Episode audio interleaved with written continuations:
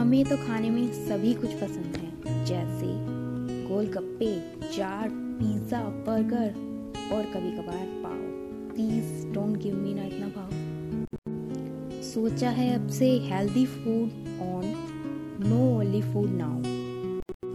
अब हेल्थ भी तो मेंटेन करनी है। बाय द वे, तुम्हें क्या अच्छा लगता है तुम बताओ।